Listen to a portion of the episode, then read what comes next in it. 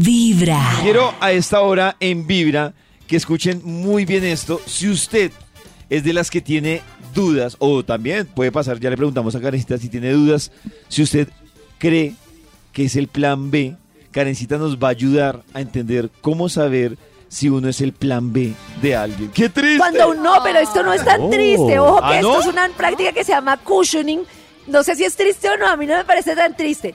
Que es que dicen que muchas personas comprometidas, cuando empiezan a tontear con alguien y jajaja, jijiji, es porque quieren tener un plan B para el momento en el que tengan la posibilidad o se queden solos o algo así. Esa persona que te coquetea, que la risita, que no te suelta, que no sé qué, se llama cushioning y si es una persona como que te tiene ahí, como que te coquetea y llega hasta cierto punto, pero que al final nunca se lanza ni se concreta nada, puede ser porque tú seas el plan B y hay muchas personas Oh que como que en su vida les gusta tener un plan B porque sienten como más seguridad ¡Qué de que si algo pasa no se van a quedar solos. Oh a mí no me parece, o sea, pero ¿por qué tan horrible? O sea, si, si en este momento yo no puedo estar con eh, Chris porque resulta que estoy comprometida, pero pues me, me gusta.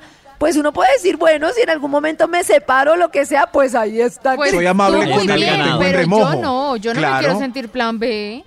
Pero si la persona está comprometida, no, yo no le veo nada de malo. Quiere decir que uno está en el mercado, que To- chévere, eso. que No. le gusta Aunque la a alguien. yo confesar algo, pues, yo voy a confesar algo. Si, por ejemplo, a mí me gusta mucho Karen y Karen me dice, donde usted de papaya, usted va a hacer un plancito ahí, ve, pues yo no me disgusto. Si me gusta Karen, Claro, pues yo... yo porque me voy a Ay, no, disgustar. no me o sea, si. Pollo sabe que yo Si no es estoy con él claro, porque soy casada, Exacto. pero que sabemos que en el momento en el que yo esté separada, pues vamos a avanzar. O sea, que que A mí no me necesitas de plan. B. O que Karencita quiera, Porque es que, o que Karencita Nata, quiera no- una, cane- una canita al aire y me diga, tú eres mi plan B, yo no me molesto. Desde que la tenga clara no me, no me incomodo. Si me gusta, Uno tiene unas amigas ahí con las que podrían eh, establecer el...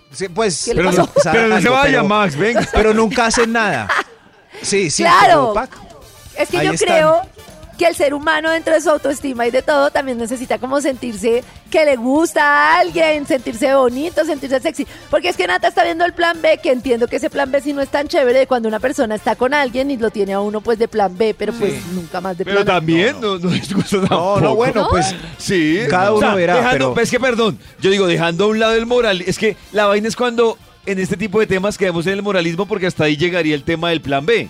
Pero dejando a un lado el moralismo, pues el plan B rico. Que es como un amigo con derechos también. Sí, claro. Pues vamos, sabemos lo que vamos y ya está. Y No, pero teniendo las cosas claras. Como, No, no, no, como pero- Usada, poca No, cosa, no, como pero- triste, como.